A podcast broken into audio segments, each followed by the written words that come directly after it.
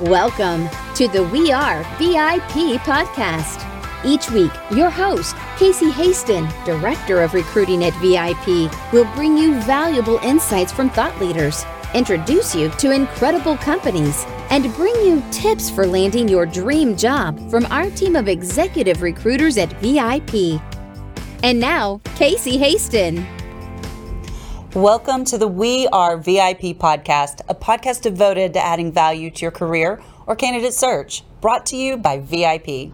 I'm your host, Casey Hasten. I'm an executive recruiter, director of recruiting with VIP, and your all around hiring guru. And you know it is my goal to bring you fascinating thought leaders who are going to either help you directly with your job search or are going to help you with your mindset so that you get that great next job. So today, I have a very special guest. I'd like to welcome Rick Carson, best-selling author of Taming Your Gremlin and founder of the Gremlin Taming Institute. He is passionate about helping people overcome difficulties and is here today to share some of those strategies to reduce self-defeating behaviors and beliefs. Rick, thank you so much for joining us today.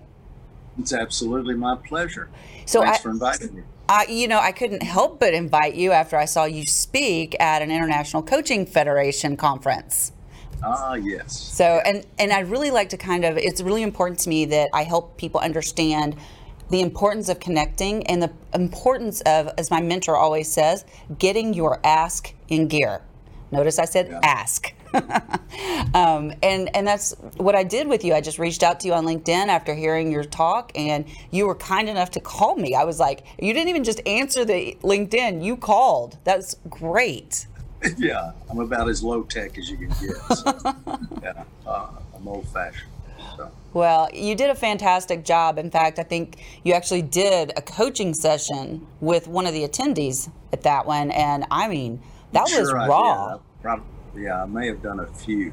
A lot of times when I'll do those things like keynotes or whatever, uh, I'll only talk for a few minutes, and sometimes I'll have them interview me, and then uh, I just open it up for questions, which leads to, to opportunities to work with people right there. So. Well, and I remember that you said that you were um, that you didn't want any notes or anything ahead of time for that particular conference because you just like it to be so organic, and I think that's beautiful right. because your work is just. Yeah you know, so timely. I mean, and we were, I was just showing you my book, and you were uh-huh. showing, you were telling me, you're like, oh, look, you've got the 30 year imprint on it. And, but it's been almost 40 years since you wrote this book now. That's right. When that book was first published, Harper Collins, who's the publisher, was Harper and Row, which some of your listeners who are as old as I am will remember Harper, Harper and Row, and then they became Harper Collins. And so, yeah, I wrote it in 83. It was published in 84. So it's, been a, it's interesting, really, Casey, because it's never been a blockbuster, but it, it just continued to sell. And so they, after about 20 years, asked me to do a revised edition, then a sequel, because they just they don't see that very often with books, you know. Yeah. But they just keep going. so I've been I've been thrilled you know, considering I started with a bunch of actually a legal pad and a pencil. it's and nice. I love your graphics that you use to oh, kind of throughout the book good. to depict the gremlins and the things, the issues that we face and stuff. And so, did you hire somebody to draw that, or what, what's the I, I, interviewed a lot of artists, and yeah. the guy that illustrated that, his name is Noble Rogers, and he also illustrated the revised edition. He illustrated a another book I wrote. He illustrated a master class in gremlin taming. He uh, he's retired, but he actually came kind of out of retirement to illustrate those. The reason I went with Noble was he. The other artists that I talked with, er, er, they all wanted to make the gremlin kind of cute. And this is before the gremlin movie, before any of that stuff, you know. And I didn't want it to be so repulsive people wouldn't pick up the book but I didn't want it to be cute. Your gremlin's not cute. Your gremlin's out to eat your lunch. It's not some joking matter. It's not merely an inner critic. You know? Right. A lot more to it. We might get into that. We're absolutely going to get into that. So we, you've, we've just said this isn't Gremlin. This isn't like Gizmo off the Gremlins. You know. So what is a Gremlin? What's your definition of a Gremlin, and what inspired you to share your perspective about overcoming them? Oh man, I mean, there's a. It's not just a perspective. There's a very distinct method. Uh, called the gremlin taming method. It's very precise. Your gremlin is that part of, I call it the monster of the mind, that is out to squelch the, the vibrant soul that is the essence of who you really are. Uh, and so, in one sense, gremlin taming, in fact, in the main sense, is not about the gremlin at all. In the same way that, you know, a beautiful statue that exists within a bunch of stone, you know, you chip away the stone. The gremlin is the stone you chip away the method is all about revealing. I've called it different things in different books. You can't circle with a word. You know, soul, spirit, prana, ray, chi, ki, the primordial vibration, kingdom within. I don't know, people. It, it, it's it's it's the essence of who you really are, and it always feels just fine. It's peace. And so this is about tapping into that feeling of simple peace and contentment and it works. It doesn't have to be created. That thing's already in there. It's easier to tap into under some circumstances than others, but it's always in there. Always it doesn't leave you. You may leave it, but it doesn't leave you. And I shared with you when we had our initial conversation, you know, that I just went through coaching school and that we, right. I guess, we're using some of your techniques that you have to identify our own gremlin so that we could go forward with our coaching. And I had meant to bring my gremlin because I did a visual representation oh, wow. of my gremlin. i I meant to bring it, it today. I'll send you a picture. Um, yeah, dude, really. I, I, forgot really. to do it, but it was very healing. And at the end, we had to let go. We, we thanked our gremlin because they're really just trying to keep to protect us. But when they protect us, they keep us small. And we thanked our gremlin, hugged our gremlin, and said, "We don't need you anymore." It's time for you to go. And that was, it may sound like a very simple thing to do, but it was powerful. Good. I'm really glad. Absolutely. It, uh, yeah, that's interesting. It, it's used at a lot of coach training programs. I know the method is where people are introduced to to gremlin taming. Absolutely. And I'm really glad. You know, it's become kind of uh, common parlance among coaches and therapists now. But you know, when I wrote the book, it wasn't that way. It was a new concept. Well, so. and you've and that's what I tell people. I'm like, this is the guy that kind of introduced the terminology, terminology and the methodology for identifying. And I mean, he's why we call them gremlins today. You know, that's so right. that is so cool, so cool. Yeah. So, how can someone recognize their gremlin when it starts to affect them? Well, there are a couple ways. I mean, your gremlin Number one, your gremlin is not your negative thoughts. Your gremlin is not your fears, all that stuff. It's not your catastrophic experiences from the past. Your gremlin is the part of you that uses that stuff to squelch who you really are. Mm. And I get asked, I've been asked a lot of times, where where does it come from? Why do we have that? So I'll, the the answer is, I don't know. I don't have a clue but I've never met a human being that didn't have that duality going on. So the, sometimes people ask me, how do you know it's your gremlin? Well, there are kind of two things. There's a difference between a gremlin attack and, and constructive thinking. You know, my one is the way it feels. If you're going through a, a gremlin attack, it's gonna there are gonna be a few poisons involved, which we can discuss they all feel different, but basically they don't feel good. And mm. the fe- feeling happens in the center of your chest. Your breathing will get shallow. That's going to be followed by tension in your trapezius, which is going to be followed by tension or discomfort or pain wherever your most vulnerable area is at the moment. Okay, so that's one way you notice. The other is a way to know whether or not you're you're ruminating and dancing with your gremlin or just thinking about something is how long it lasts. Constructive thinking may not be a barrel of laughs all the time, But you can a constructive thinking about something. Five minutes of constructive thought is a lot. Beyond that, you may be ruminating. So you'll know your breathing will be shallow. There'll be tension up here. You'll be uncomfortable, and you'll be locked in the world of mind, which is not a horrible place. You know, you got nice memories and fantasies and creative thought, but there's some terrible neighborhoods up there. And even if you don't encounter your gremlin, it's where where he lives or she lives. If you just spend too much time up there, you're going to end up getting uh, the blues and and have high anxiety. It's just the way it works. So you got to understand. You got to learn how to leave the theater, not all the time, but how to choose breath to breath, moment to moment, where you're going to be. And it's not easy. It takes practice and I love that you said that and you lay out such clear framework in your book on how to do that and but I love the way that you just said that you have to choose. I think that is something so many people don't realize is that exactly what you just said from moment to moment you have the opportunity to choose who you're going to be tomorrow and how you're yeah. going to respond to the world. You get to make that choice. in the moment. How you're going to be in the moment. Absolutely, absolutely. Oh. So, the full title of your book reads Taming Your Gremlin A Surprisingly Simple Method for Getting Out of Your Own Way. Um, right. How, how do people tend to get in their own way when it comes to their career growth? Oh, man. Well, there, your gremlin has several methods, but let's pick, let's, let's do maybe four or five. Okay, wow. Okay, one is uh, just worry, scaring the hell out of yourself. Worry is predicated on fear. Mm-hmm. And I just told you the way to tell the difference between worry or ruminating and constructive thought. It's the way it feels and how long it lasts. But worry is predicated on fear, always.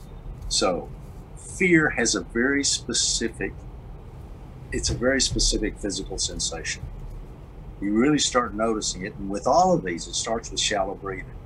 You know, there's a lot of talk right now, Casey, about the importance of belly breathing and all that. And that's your breathing is a regulator of your internal experience, but it's also an indicator. When it gets shallow, it's telling you you're at the front end of getting into the world of mind and possibly getting lost up there. Oh. So you want to attend to it all the time. So one thing is worry. Okay, is, is your gremlin will shoot you a horror movie, put it in front of you, invite you to watch it, and get you lost in it. Second thing regret's not a bad thing. I mean, if I stepped on your toe, I'd regret it. But if you dwell on a regret, it, you only got to really ask yourself two questions ideally anything for me to learn from this mm-hmm. and any action to take. Beyond that, it becomes a feeling called, you're probably not familiar with this, guilt. Oh. yeah, that, that's the granddaddy. I mean, that, and that occurs right here in the center of your chest, upper part of your abdomen, and not a good thing for a body. It serves no purpose. Some people say, well, it keeps me in line. The hell it does. you don't need that to stay, do, be like you want to be. Exactly. So, one poison, worry, another poison, guilt, another poison, uh, gosh, clinging. Now I'm all for anger. I'm fine with anger if it's handled constructively. Reddens faces, changes relationships the better lots of time. But clinging to a resentment is like acid in a container. It eats up the container eventually. And that's a whole different experience. That tends to manifest in the digestive system. You cling to a resentment and, you know, your jaw. Mm-hmm. So that's another one. Uh, think real quickly.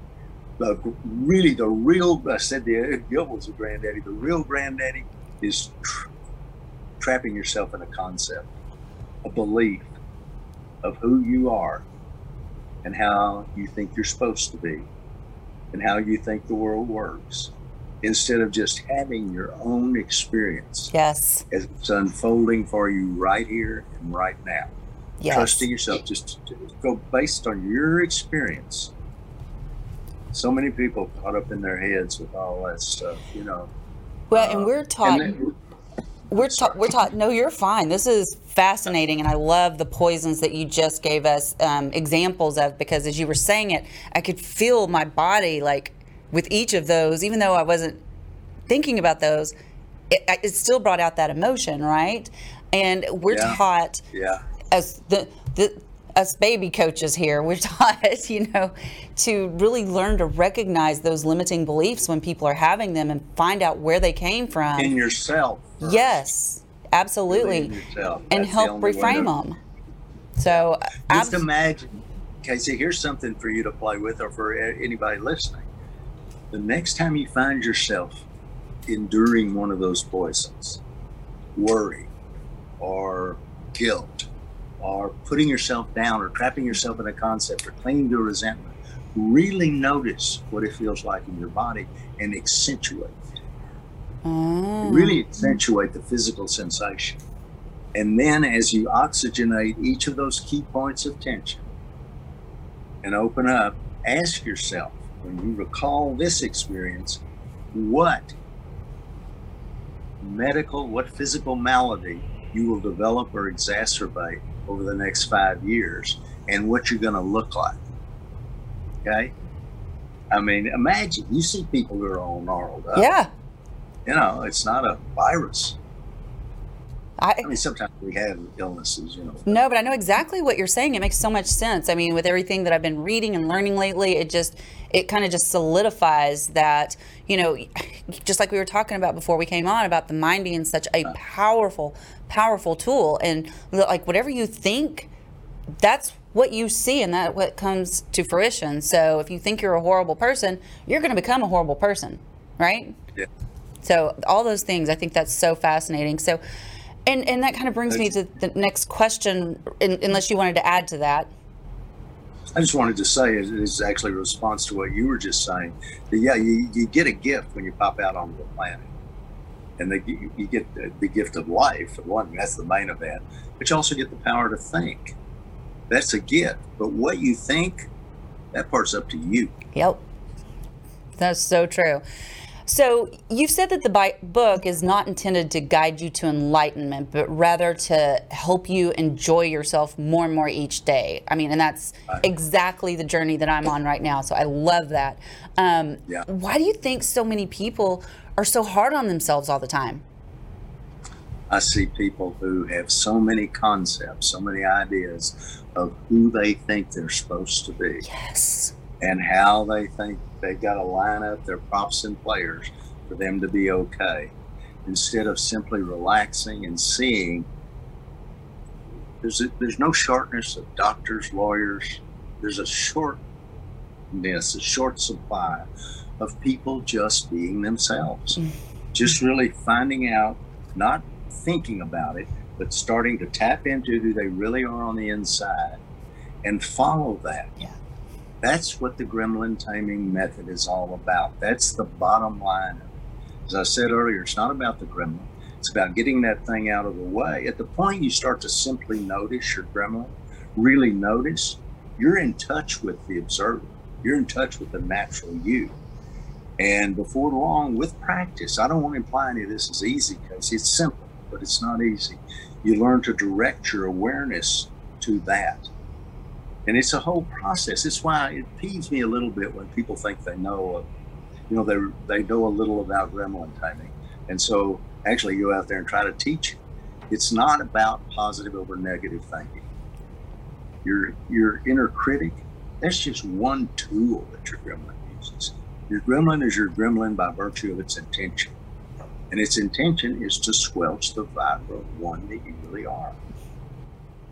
That I'm just like that is so good. I mean, we could just so much information right there, and I love that. And that's again, you know, is so important. I think the best thing that has come out of my journey is not trying to be the Casey that everybody else wants to see, but showing up authentically Yeah. and genuinely the Casey that I am. And if you don't like that It's person, obvious. yeah, Yeah, no, it's obvious Yeah. watching you. I know. Yeah. and so it's been such a gift though because and i don't have to it doesn't matter if those around me like me or not it really doesn't.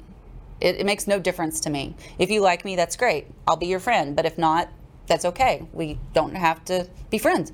But it's so just cathartic to reach that point. And I struggle with it sometimes still. It's always a process, but oh yeah, oh yeah, deciding to be me and who I am and not worrying if it hurts somebody else's feelings. Not not that I'm intentionally hurting people's feelings, but you know, not worrying that I'm not doing what somebody else wants me to do, right? Has been just freeing, absolutely freeing. You know, one thing that comes up, this is related to exactly what you're saying, is if you do get negative feedback from somebody, even if it's from your grandma, is it's fine to ask yourself, is there anything in there for me to use? You know, but you don't want to take it to the point where you start doing an assault on your own character.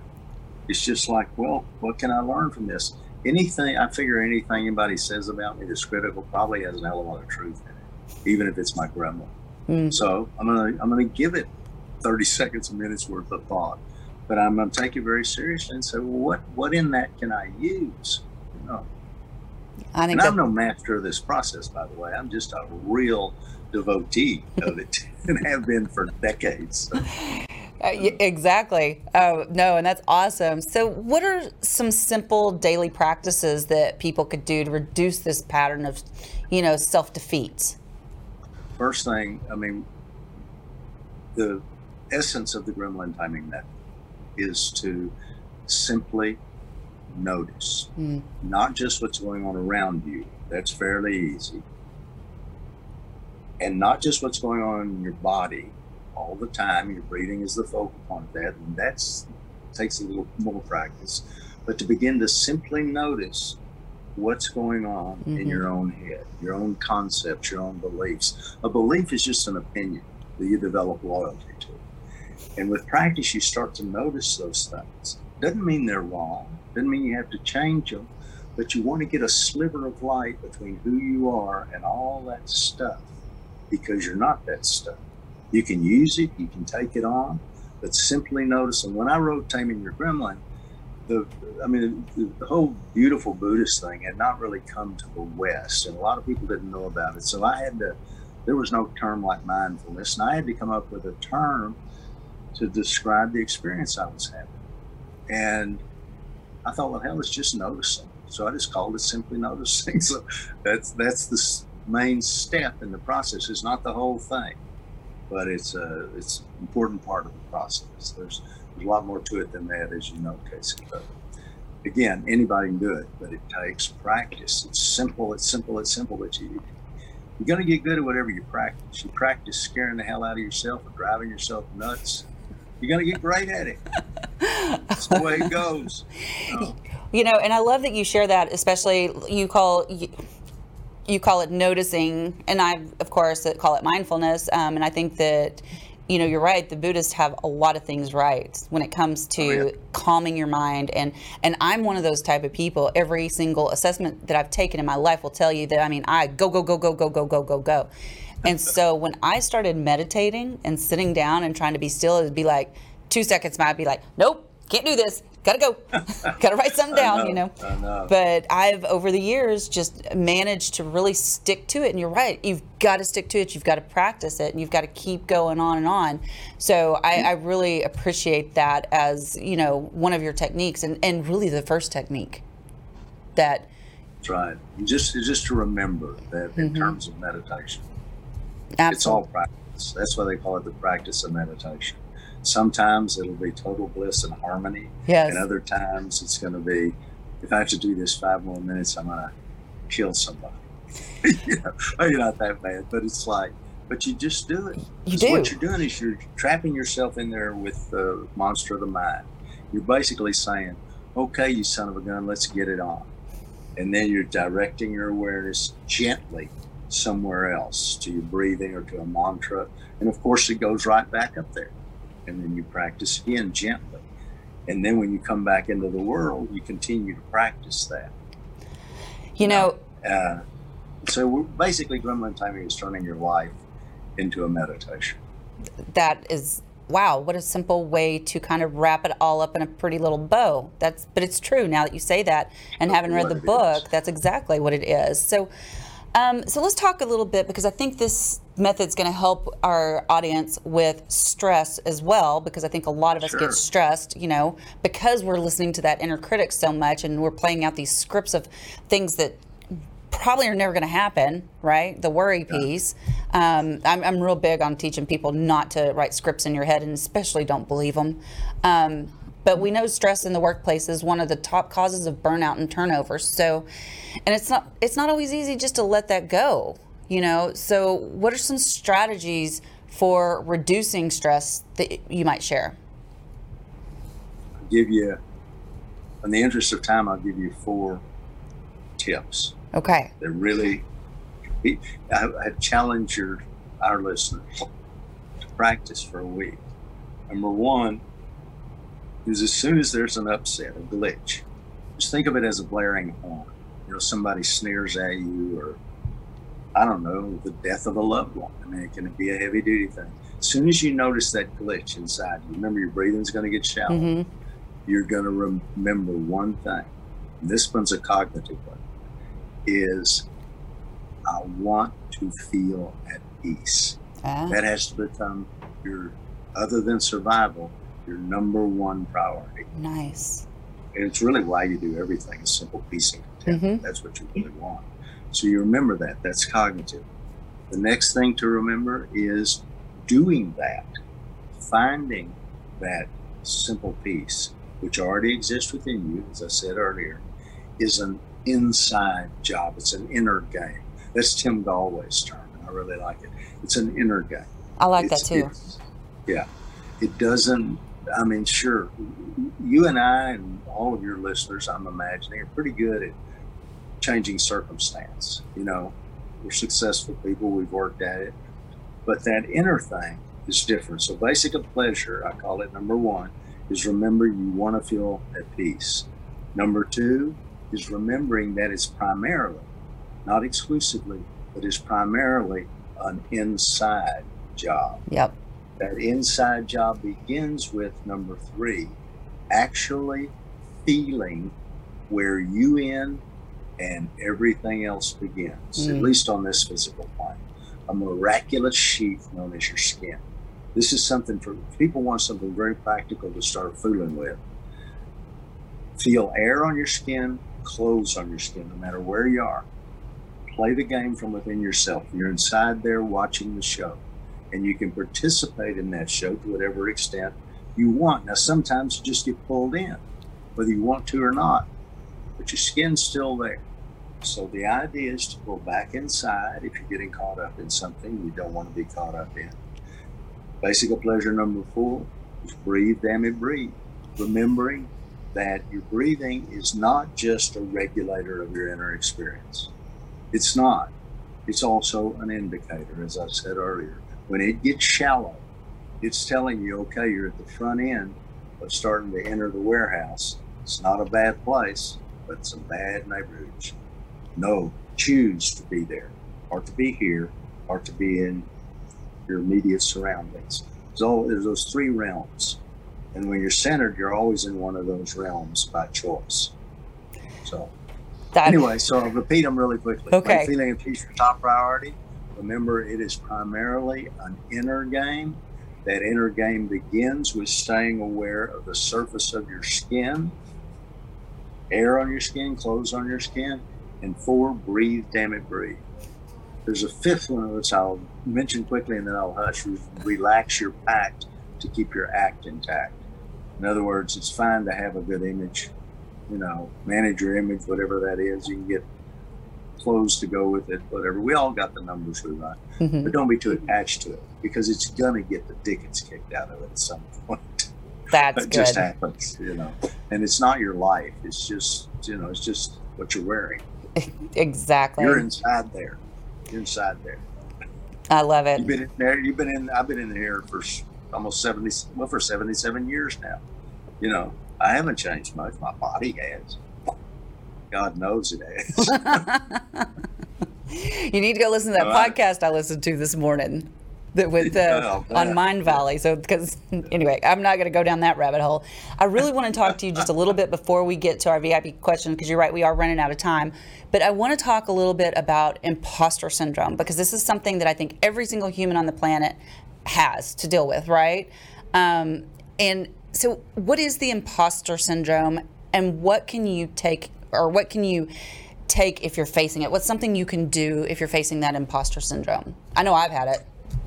Yeah, when people develop a really good, uh, what the rest of us know is your persona. Mm-hmm. I mean, sometimes I'll call it your act, your advertising. You know, I've got mine, you've got yours. They change from time to time. There's nothing wrong with that. But two things that you're best served if that advertising matches up with who you are on the inside. Okay, and you're best served if you don't get too attached to it, because uh, if you get too attached to it, then when you win strokes for that, just for that, you're going to feel unattended to, like I fooled them somehow. You know, I fooled them. I'm mm-hmm. living a lie. Yep. But if you let that thing come out and be right out here, and you get strokes for whatever, it feels like, hey, tell me more. Yeah. tell me more about what you like. You know, it's fine. It's good. But the imposter syndrome is being too attached to your act, to your persona, to your advertising, basically. You, you know, and, and I, that's I love that because I will tell you just today. So I was on a virtual stage with some pretty big names, and for me, and I'm just sitting there going, "Why am I here? I have no right to be here." I have no yeah. right. I do not have the level of expertise that these other people have, and and that's wrong because I wouldn't have been invited on that stage had I not had the expertise that no, was relevant. I bet when those other guests when you were invited, they were probably saying, "Oh no, it's Casey." I doubt it, but thanks for saying that. this has been absolutely amazing. I don't think 30 minutes is near enough time to go over this with you. I wish we had more time, but we are going to have to wrap it up. So we're going to wrap it up with our VIP questions. So are you ready? Sure. So these are the questions we ask every single one of our guests, and I love hearing the interpretations, the answers, and all that kind of stuff. So my first question is if you were chosen to be one of the first colonists on Mars, what three things or people would you take with you? I'm, I'm one of the first colonists. Yes. Okay, so I'm gonna. So all of the survival stuff is already there. I'm gonna. I'm gonna make that important. well, for sure, I would take. Uh, no, this is a no-brainer. This part, I would take Letty, my wife. Uh, we've been together. We've been married 44 years. Wow! Congratulations. That's awesome. Yeah. Thank you. Uh, She's older than just, your Gremlin book. Your marriage yeah. is older than your Gremlin book. yeah. Oh, I would take Letty, and uh, I would take. I tell you, my first thought is our our son and uh, you know uh, daughter-in-law are about to have their first child. It's really our next grandchild, and uh, even though that's supposed to be arriving in early May, and I was going to say I would take him or her, but that would probably that probably start probably, a fight. parents would probably think that's rude. Right. You know? So, but uh, I have a lot of friends, even from elementary school, that I'm so close with, and a lot of them play acoustic guitar. I would take one of them because we know each other really well. They laugh at my jokes and foibles, and I laugh at theirs. And the same with Letty. I take one of them, and I guess their guitar would count as the third item. I love the sound of an acoustic guitar.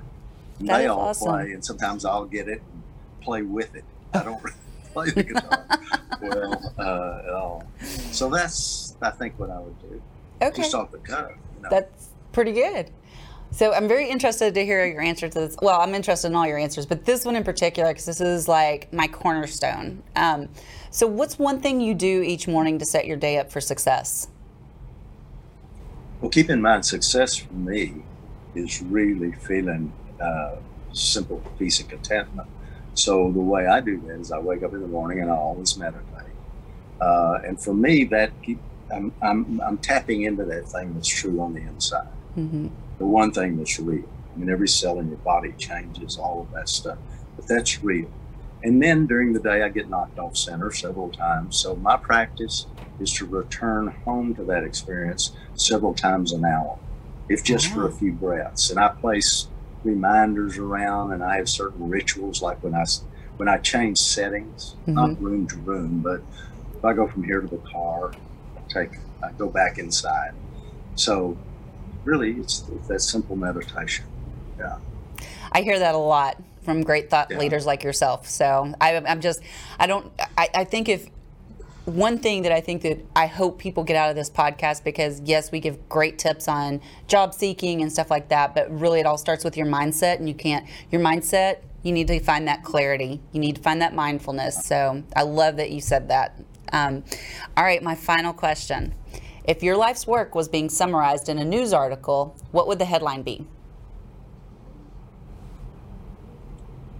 Get it down to a headline would be something like well, one of two would either be I was going to say relish your life, but it, that sounds too circumstantial, although I don't mean it like that. Uh, it would be like be a be you, be mm. yourself, be yourself. That I said earlier, there's a shortage of people just being themselves. Here's where I am. Here's what I'm thinking. Here's what I'm feeling. Here's my experience. Yes. And trying to be something different. You've already got the greatest gift you're ever going to receive you, you know, something finite, call it life, something infinite, I should say, came together with something finite, your body, which is going to eventually deteriorate. And the two came together to create the entity that answers to your name. My goodness. Everything else is gravy or profit or however you see it. So really have gratitude for just being here. Enjoy it. That is beautiful. I think that is a beautiful note to end this on. How do people find you?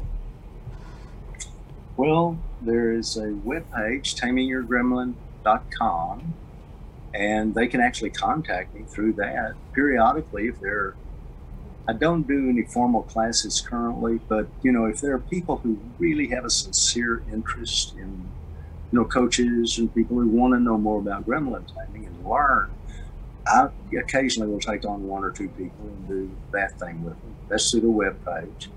There are several YouTube videos uh, on, on, taming your gremlin. Uh, there's a taming your gremlin Facebook page. Uh, if you go to the YouTubes, there'll be other people that have put taming your gremlin stuff in there, which they're, they're really not supposed to do because it's been my international trademark for decades. Right. But so I don't care if you watch them, but I want you to watch mine.